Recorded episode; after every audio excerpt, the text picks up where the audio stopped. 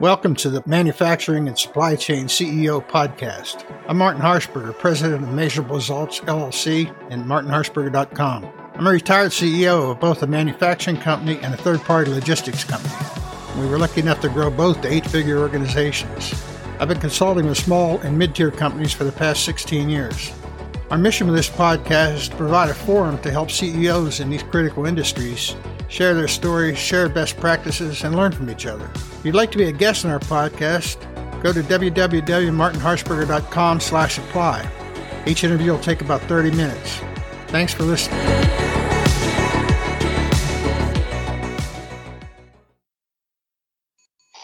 Welcome to Manufacturing and Supply Chain CEOs. I'm Martin Harshberger, the host. I'm with Gary Sipka, who's uh, representing Sipka Associates, a, a uh, executive search firm specializing in manufacturing. Welcome, Gary. Welcome. Thank you very much. I'm glad to be here.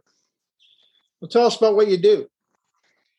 I'm an executive search consultant uh, focusing on the automotive industry here in Detroit, Michigan. Is that a, is that a regional thing or uh, global, or how, how does that? Uh, what, what do you? Well, it, yeah, you know, it, everything I do, Martin, is is automotive and it's relationship built. So mo- most of my clients, uh, because Detroit is still the capital of the uh, automotive industry, are based out of Detroit. But uh, I do searches all over North America. I've done searches in Canada and also in Mexico for my clients. So wherever their facilities are located, a lot of the searches are uh, manufacturing. So they may have plants anywhere in the U.S. Yeah, I know. In, in, the South here, we've got I think 13 plants within a probably uh, overnight drive of where I'm at. Uh, Mercedes, BMW, Toyota. Yeah, a lot of the a lot of the the uh, European and the German suppliers, uh, autom- OEMs, uh, you know, have located in those areas. That is correct. Yeah. So you support those areas as well. That is yes, sir. Okay, good. So how'd you get started doing what you're doing? you know, almost by accident. Uh, prior to getting into recruiting about 16 years ago, I owned a manufacturer's uh, rep agency, and uh, we sold for companies, uh, tier one and tier two suppliers uh, based in North America and, and in Europe. And uh, towards things started winding down, supply bases were being shrunk um, so at one time we had, you know, 3,000 uh, suppliers to the automotive industry, and that was shrinking to, you know, well under a thousand. So uh, I did a little pivot uh, around 2004 and kind of fell into recruiting almost by accident. Interesting. Talk a little bit more about the supply chain shrinking because uh, that's one. As I said, this is manufacturing supply chain CEOs one of the reasons I started this podcast is to try to help manufacturers and supply chains work together. But you're exactly right. Uh, I, I, assume you mean a lot of it moving offshore and being concentrated in one area. Well, I think you know what happened is you had a lot of mergers, acquisitions uh, through the late '90s. Uh, the the automotive industry was trying to work with mega suppliers, so companies went through a lot of acquisitions uh, and mergers, and pricing became uh, a key part of it. So you had some suppliers that uh, went out of business because they uh, uh, were trying to be competitive and grow their business, and they did that with price. Yeah, that's one of the things I've seen with clients. I, I try to stay under 100 million uh, with companies I work with because I'm too old to be frustrated dealing with big companies.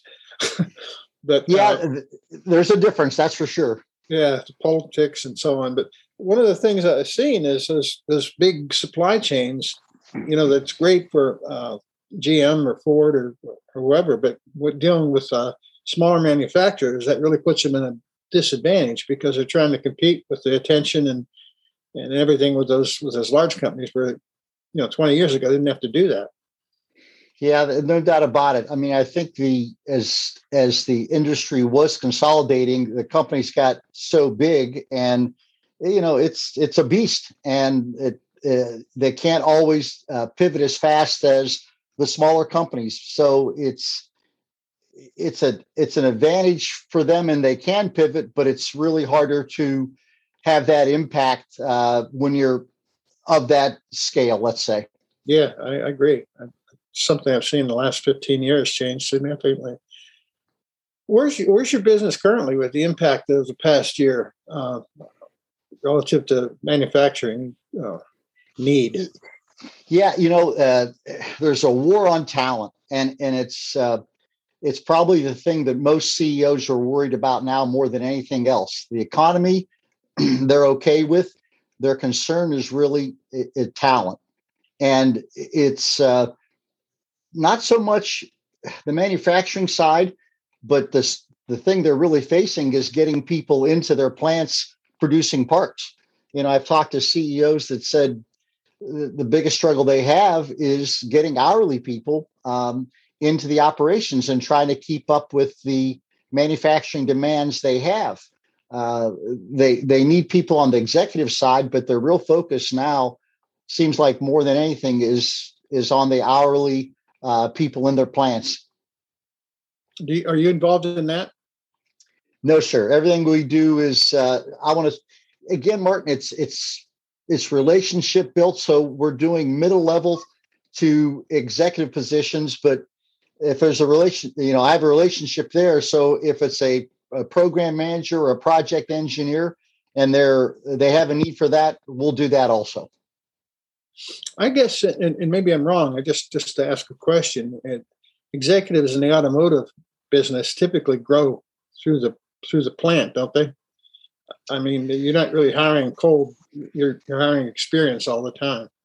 I would think. Yeah, pretty much so. I mean, I think that it was. There's a lot of correlations now. I think between uh, this pandemic and the Great Recession.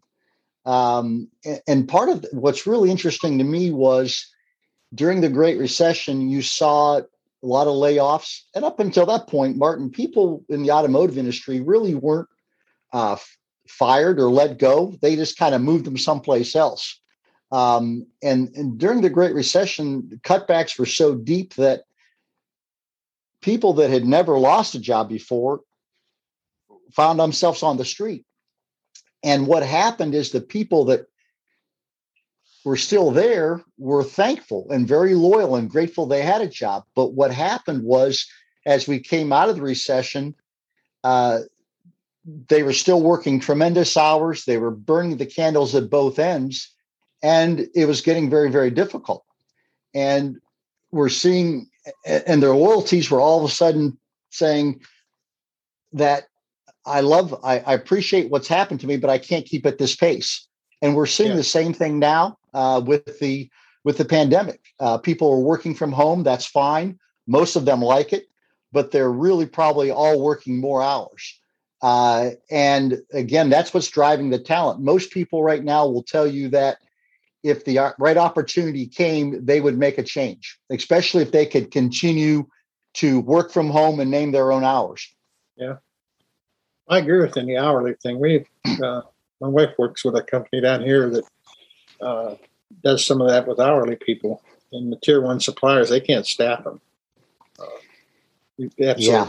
the turnover is tremendous. Um, yeah, they're spending a lot of time in bringing people in, training them, and then they lose them again. They yeah. they don't stay long, right? And um, it, it's just it. I I really feel for my uh, uh, for my clients because a lot of them just cannot.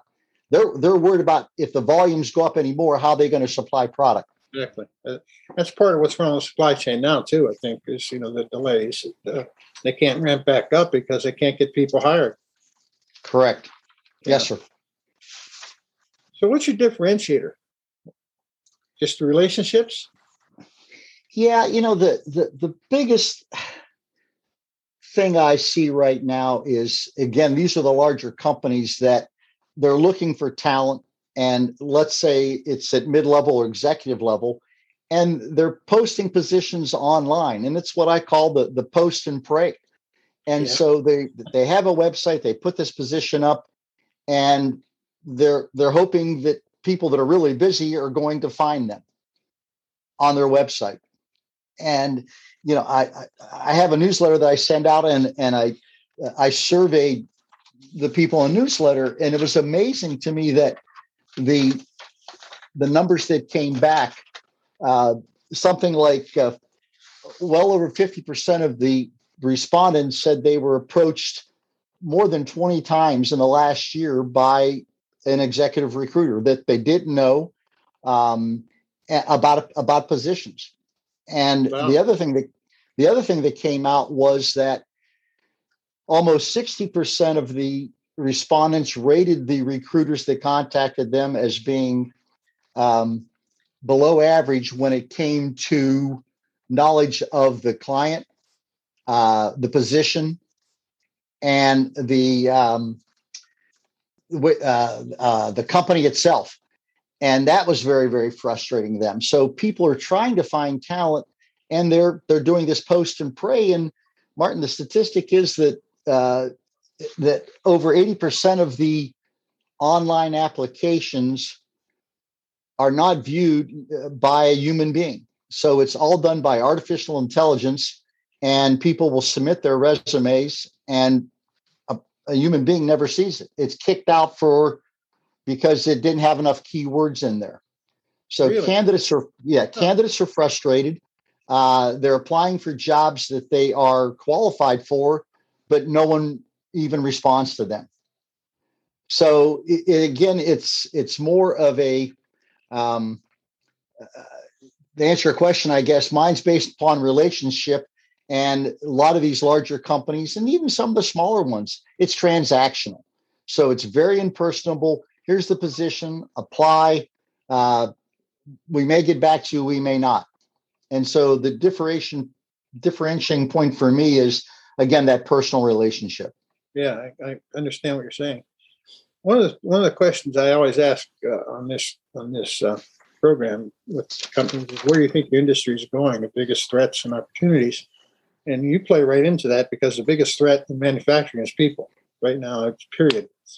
Um, a lot of you know manufacturing for years was seen as a great job uh, steady that kind of thing you know now it's not a, gla- uh, a glamorous job and it's not drawing young people or even college graduates. You know they're not they're not going into manufacturing and, and you know engineering and things that support manufacturing. Uh, how do you see that affecting the industry moving forward? Well there's no doubt about it. I mean on the technical side if you if you look at it the um, a few years ago, it it were it was mechanical engineering, and those were the probably you know the most desirable in in the engineering field. Now there's a switch to obvious for the obvious reasons electrical, and and that is you know there's shortage there on the technical side, and trying to find those people, it's very very difficult. And and again, if you if you have a relationship with people, most of the people I reach out to uh, I get responses from because I've dealt with them in the past. And there's other times I don't, but you know, how do you how do you create that relationship? Yeah. And I, I tell my clients, look, the, the best time to do a search is when you're not really looking for someone. Absolutely. So instead instead of waiting until so and so retires and and and and I get a call and say we need to replace John because he's leaving at the end of the month give me six months notice. You know he's retiring or he's moving on. Uh, let's and because when i can reach out to candidates and just talk to them and get to know them um, i find out a lot more and i can provide my clients with with better candidates that are suited for the job because i wasn't interviewing them. Martin i was just getting to know them. Yeah. And and that's the that's I think the the the secrecy, uh, the secret sauce, if you would. Um, I always have a guarantee with my clients, and it's six months, and sometimes it's a year. Um, I've been doing this 16 years, and I've never had to replace a candidate. That's interesting. And Martin, and for the longest time, I thought it was just luck. And what I finally realized after doing some research was I was hiring for attitude. And that's a key. It really is. And one of the one of the guys that uh, we used to represent used to say, "Give me a C student with A drive over an A student with C drive any day of the week." absolutely. I, would support that. and when I'm look when I'm look working on an assignment, I always take the attitude is that what I want to work with this person, what I want to work for this person, what I want what I want them working for me. And those are the candidates when I can say yes to all of those, those are the those are the three or four candidates that I'll put in front of my client. And if I can get to know them far enough in advance when it's not an interview, it's just getting to know them and creating that relationship. Uh, I found that I, I was putting good candidates in front of the clients, and many times they were having a difficult choice on which one is best. Good choice to have. Yes, sir. I, am curious uh, with all the you know you mentioned the uh, the, the, online hiring and, and, the algorithms and so on. It seemed like uh, that would be an opportunity for you to present to your potential clients. Say, look, you're wasting. It's easy to throw out a, a resume, look, throw out a job on it. I don't want to mention names, but the, the online sites. But you know, if you have to sift through all that yourself and uh, do, do you do any kind of preemptive sales with those people? You know, it, it's most of the time I'm dealing with the president and CEO, the hiring manager um, on searches, and and it will get moved over to you know the HR, the talent acquisition people, because uh, I have to work with them, and and and they're great people to work with, but it's it, they're overwhelmed a lot of times. And going back to what I said earlier, the emphasis is on trying to fill the plants so much that it, it's really really hard.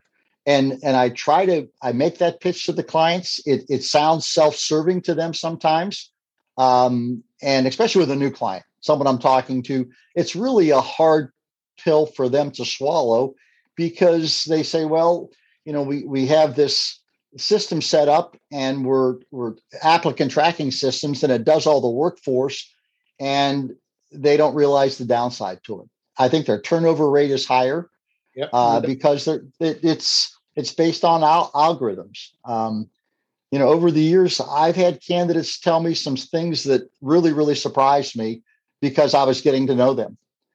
And you can't, you can't, you can't see that in a resume.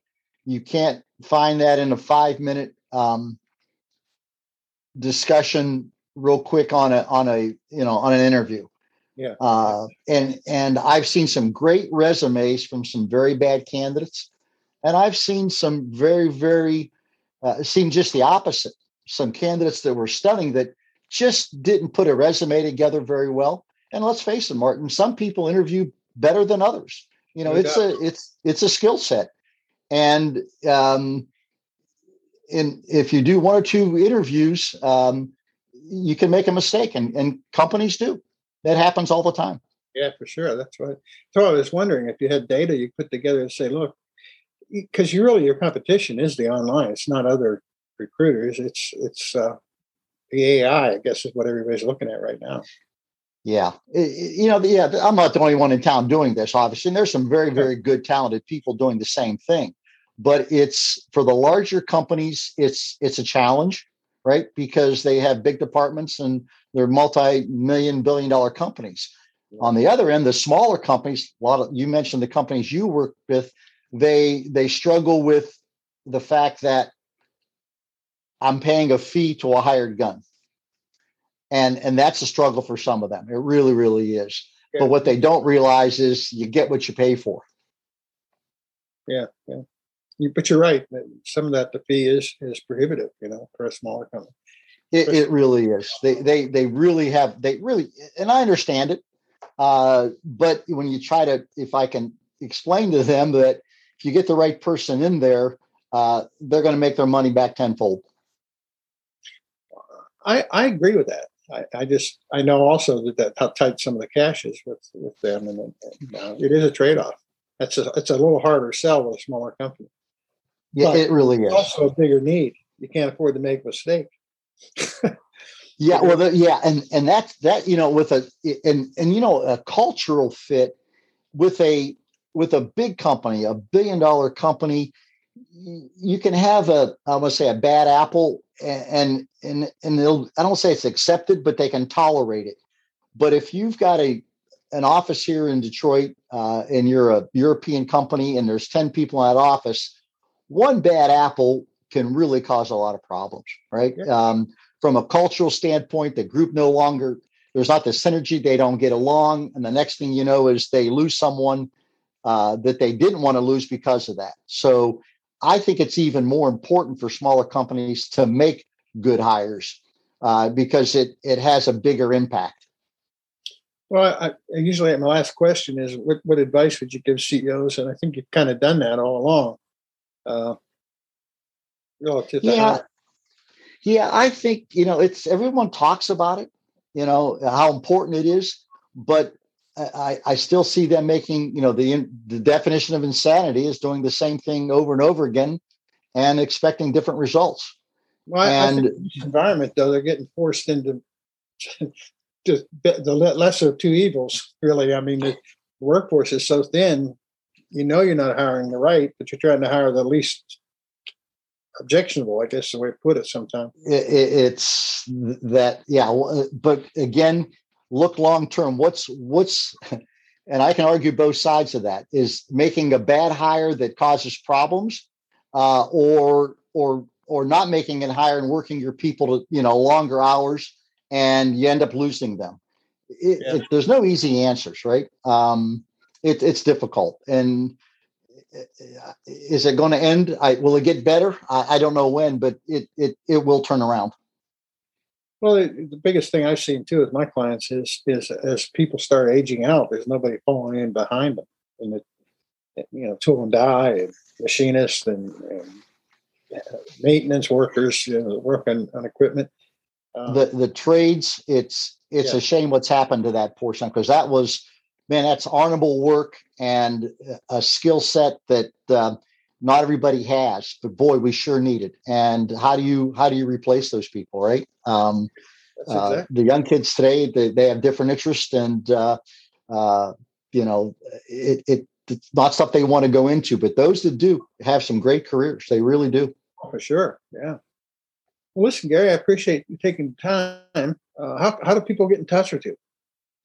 Uh, email um, is uh, my first name, Gary, G A R Y, at my last name, SCYPTA, S C Y P T A dot com.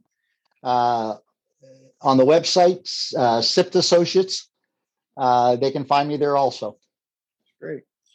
Or All if right. they'd like, they can they can call me directly at uh, 734 968 9230. All right that, that, try to put that in your show notes as well.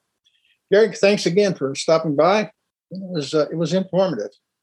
Martin, thank you so much. It's been an honor and a privilege, and uh, continued success and best of luck to you.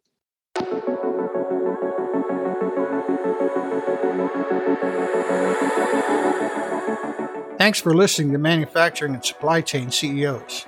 If you're a successful CEO in manufacturing or supply chain, would like to be part of the program, please visit www.martinharshberger.com slash apply. If you got some value out of the interview, please share it on social media. We'd really appreciate it. Also, if you know someone that would make a great guest, tag them and let them know about the show. Again, our mission is to focus on manufacturing and supply chain CEOs. We'd like to share your story and provide industry trends and updates that would interest our listeners. We're regularly putting out new episodes and content. Make sure you don't miss an episode. Go ahead and subscribe.